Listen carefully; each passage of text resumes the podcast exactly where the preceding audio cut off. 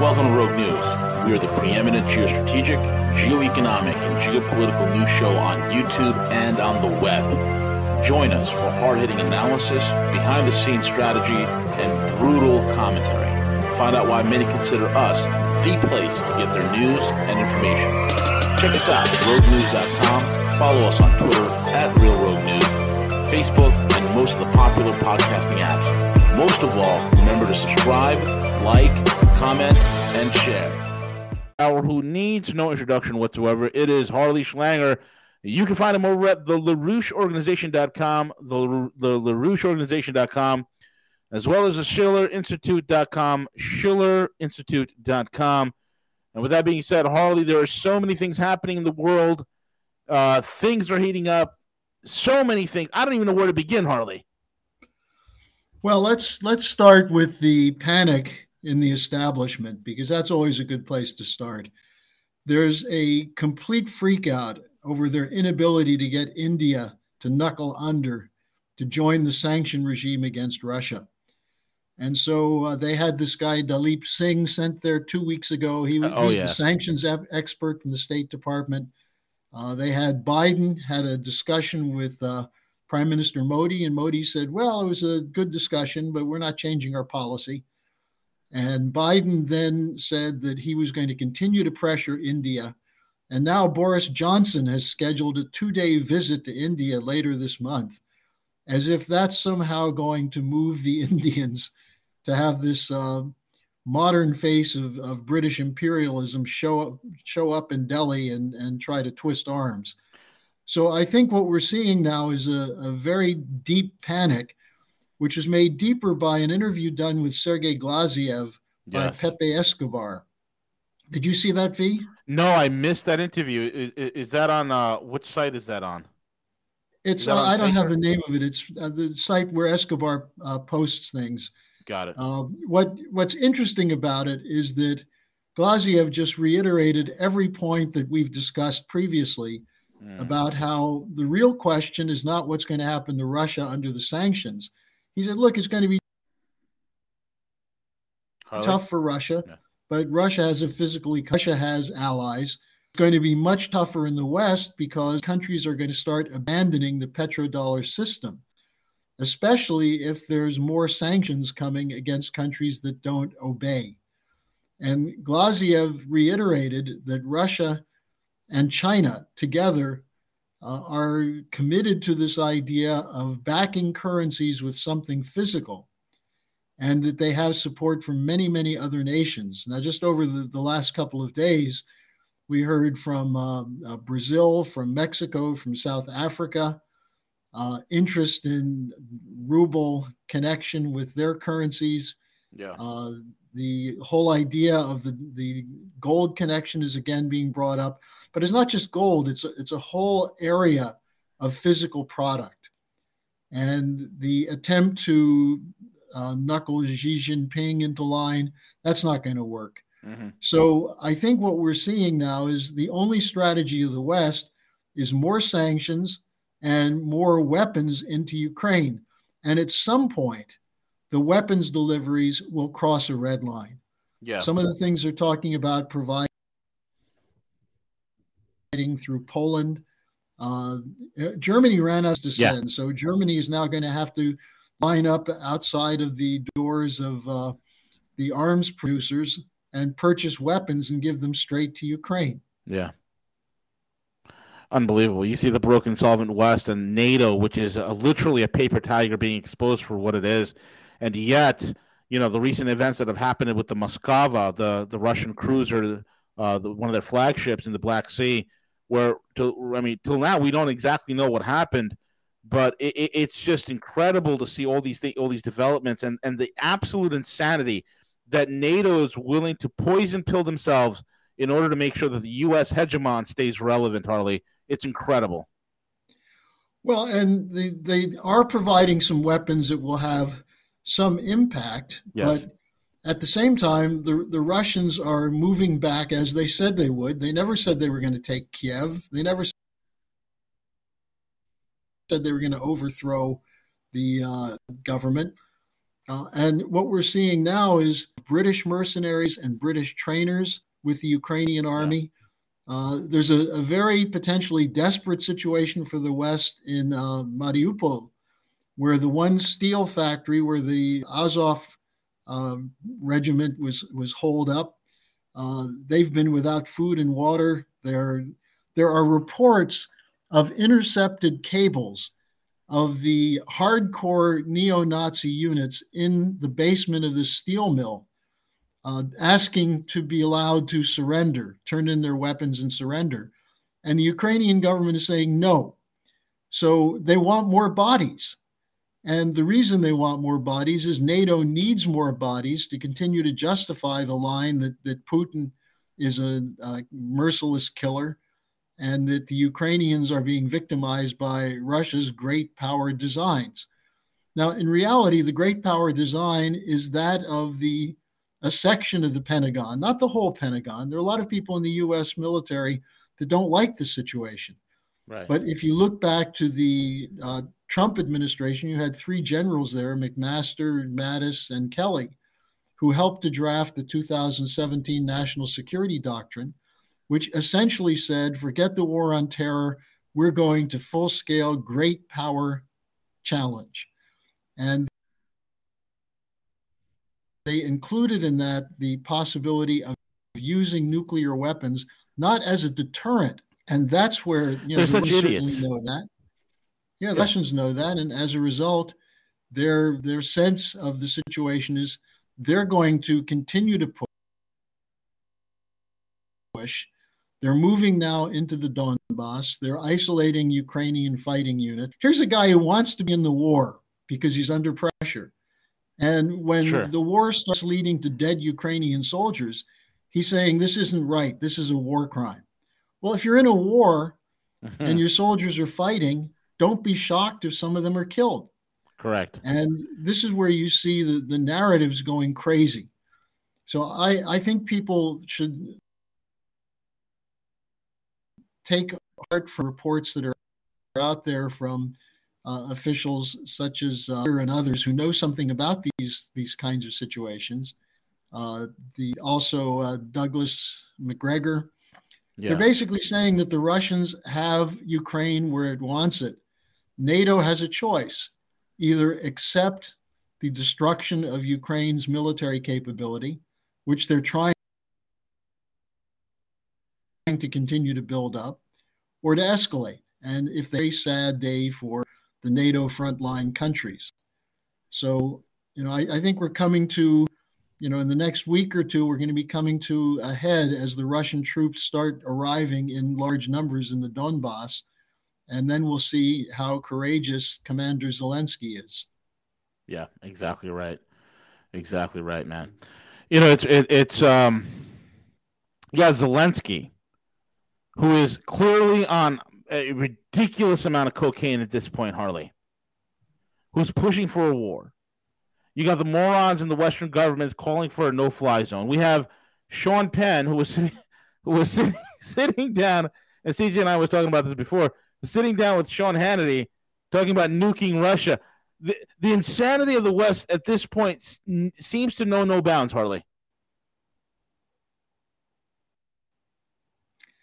Well, we, we've known for a while in the military industrial complex. Remember, Admiral Richard, Charles Richard, who's the head of the Strategic Command, is someone who said we have to accept the idea that instead of the old view that nuclear war is unlikely, we have to accept the idea that it's likely. Yeah. Now, if you have military leaders, I mean, he's the head of STRATCOM. If you have military leaders talking that way, then you have to wonder are there others who are giving back channel messages to Russia saying, ignore this lunatic? Now, that's where we see the, the real situation unfolding. There are people in the US military talking to Russians. Uh, there are people in some of the, well, in, in Germany, you have military people who are saying what we're doing is crazy, and they're being attacked, they're being silenced, but the word is getting out. Now, furthermore, in Germany, you have a recognition that Germany is going to go into a deep recession. Uh, so So, in, in any case, we have the potential for the alliance. Now, Johnson, Boris Johnson, and the people giving Biden his marching orders are trying to create a, a breakdown in Russia, which isn't going to happen. That doesn't mean Russia's not suffering, but they're not going to give up the fight because this is a life and death issue for them. Whereas for NATO, uh, it's it's really a question of trying to pursue an advantage which they don't have. Yeah, yeah, exactly correct. They don't have an advantage. Harley, how are things looking over here in the that you see happening here in, in the U.S. as supply chain constraints continue to hurdle? As uh, we just have the uh, the the March CPI report coming out, uh, which shows significant increase in inflation, shortages that are coming, food shortages that are right around the corner. Things are not looking so good here in the United States, Harley. Well, in my daily update today, I quoted an article on a publication called The Westerner which was talking, an article written by a New Mexico cattleman. And he was talking about the plight facing American food production. And what he pointed out is that fertilizer prices are uh, tripling or quadrupling. Cost, for example, in California fruits, the cost to produce a pound of fruit is up 43 cents but the income for the fruit producer is only up 16% while their costs have doubled. Yeah. So they're talking about a wave of bankruptcy in one of the more uh, fruitful, to use a funny term, uh, products of the US economy. Now, at the same time, we're going to see problems in the steel sector, construction sector, uh, shipping sector. You know, there's a shortage of pallets in, in Europe. I don't know if that's the case in the US, but I assume it is because they're saying in Europe they used Russian nails to put together pallets and Russian wood, and they don't have that anymore. The cost of, of transportation, the diesel fuel costs are up. So we're just starting down the, the sinkhole of, of inflation.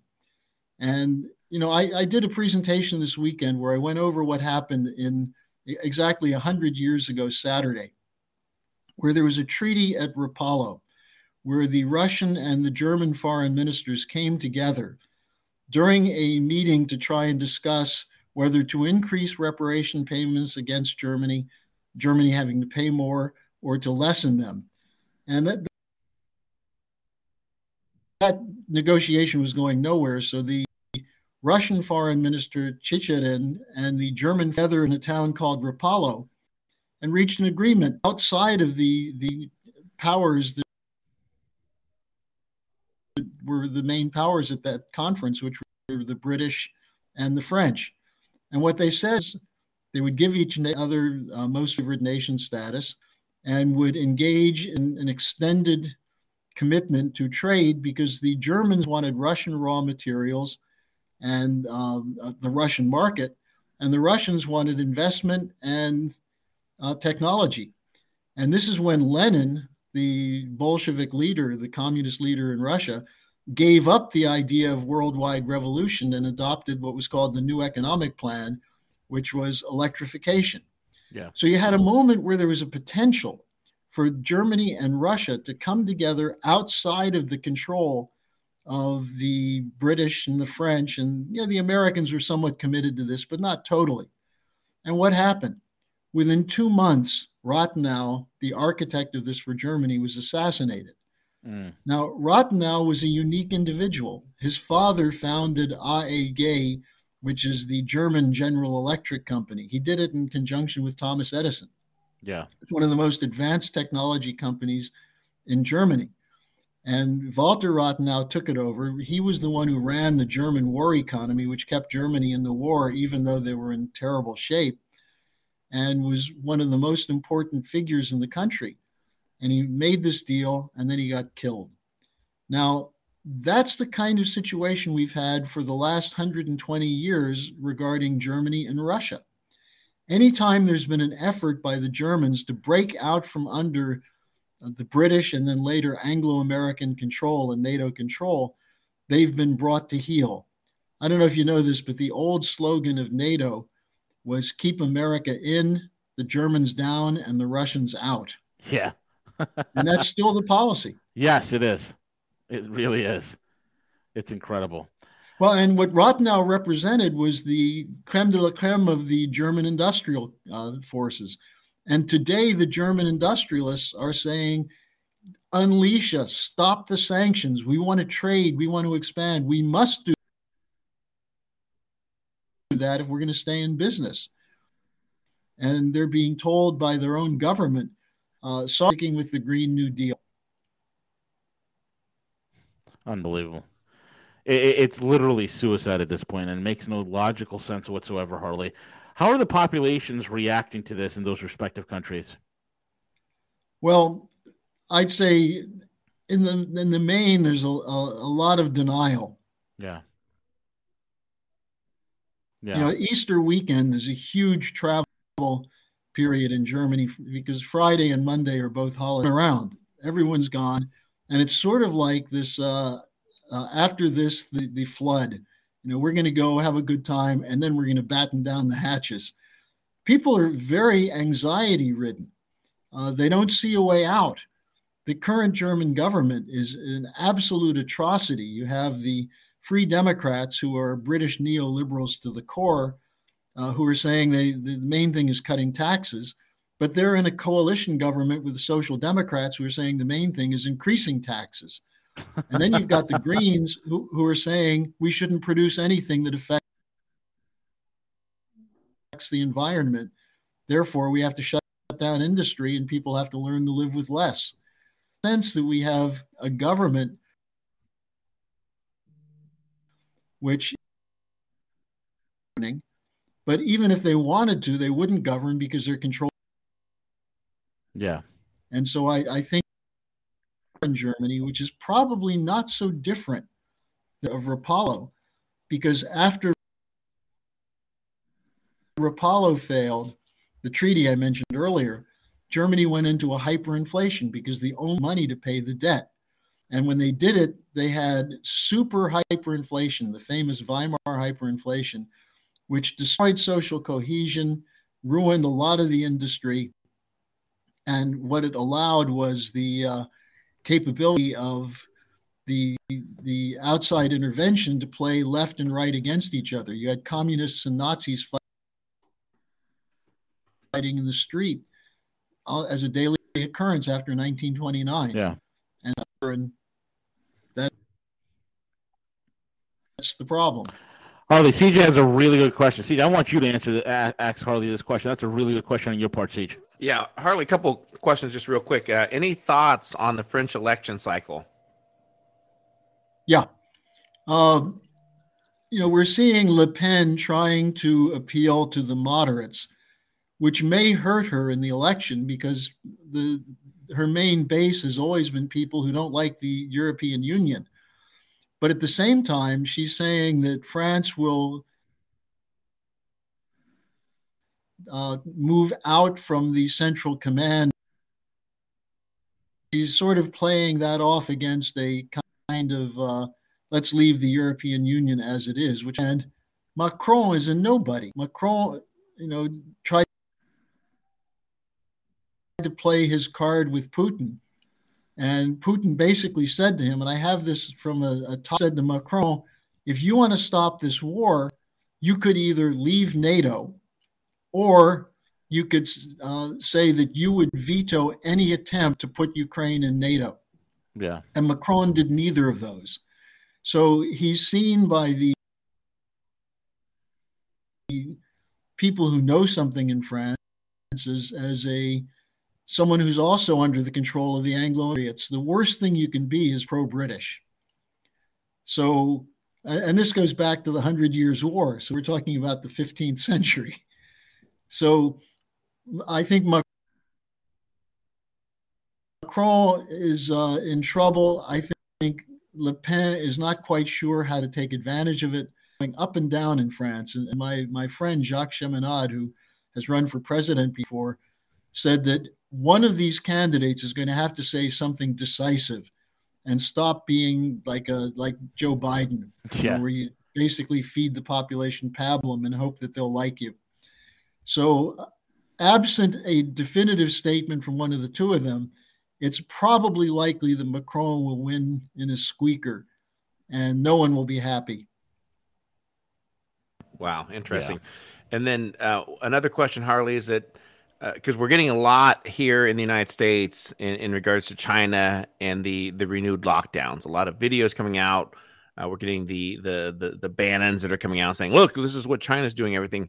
What, what's driving the the lockdowns in China? Is it is it something more of, of, of a concern regarding to COVID? Do you what are your your insights telling you that uh, what's happening there?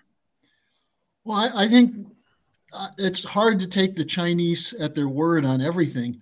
But what they're basically saying is that the zero COVID policy has dramatically limited the numbers of deaths in China. And they don't intend to change that, which means they're going to have lockdowns. They're, they're doing the best they can to provide uh, food and, and other things to people. But you know, you're talking about a city of, I think it's over 30 million people. So it's kind of hard to lock down a city that large yeah. and not have complaints. The way it's being played here is to say this is with Schwab and this is what they want to do in the United States. Well, we had lockdowns in the United States. The question of whether lockdowns are are, are effective in, in, dealing with COVID is, is not even clear yet. But I think much more successful what was done in the West in, in limiting deaths. And I think they're sticking with that. Now, if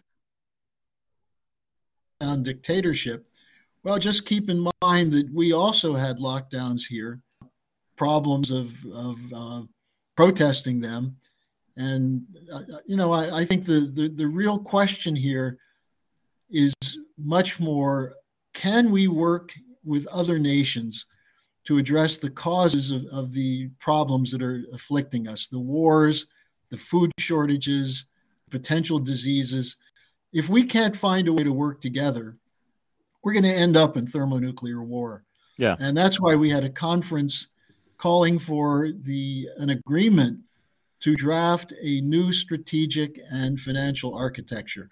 Now, I'll tell you, I don't know about the strategic architecture, but the financial architecture is coming very quickly. Oh, oh God, yeah. The the financial architecture is, yeah, are getting support.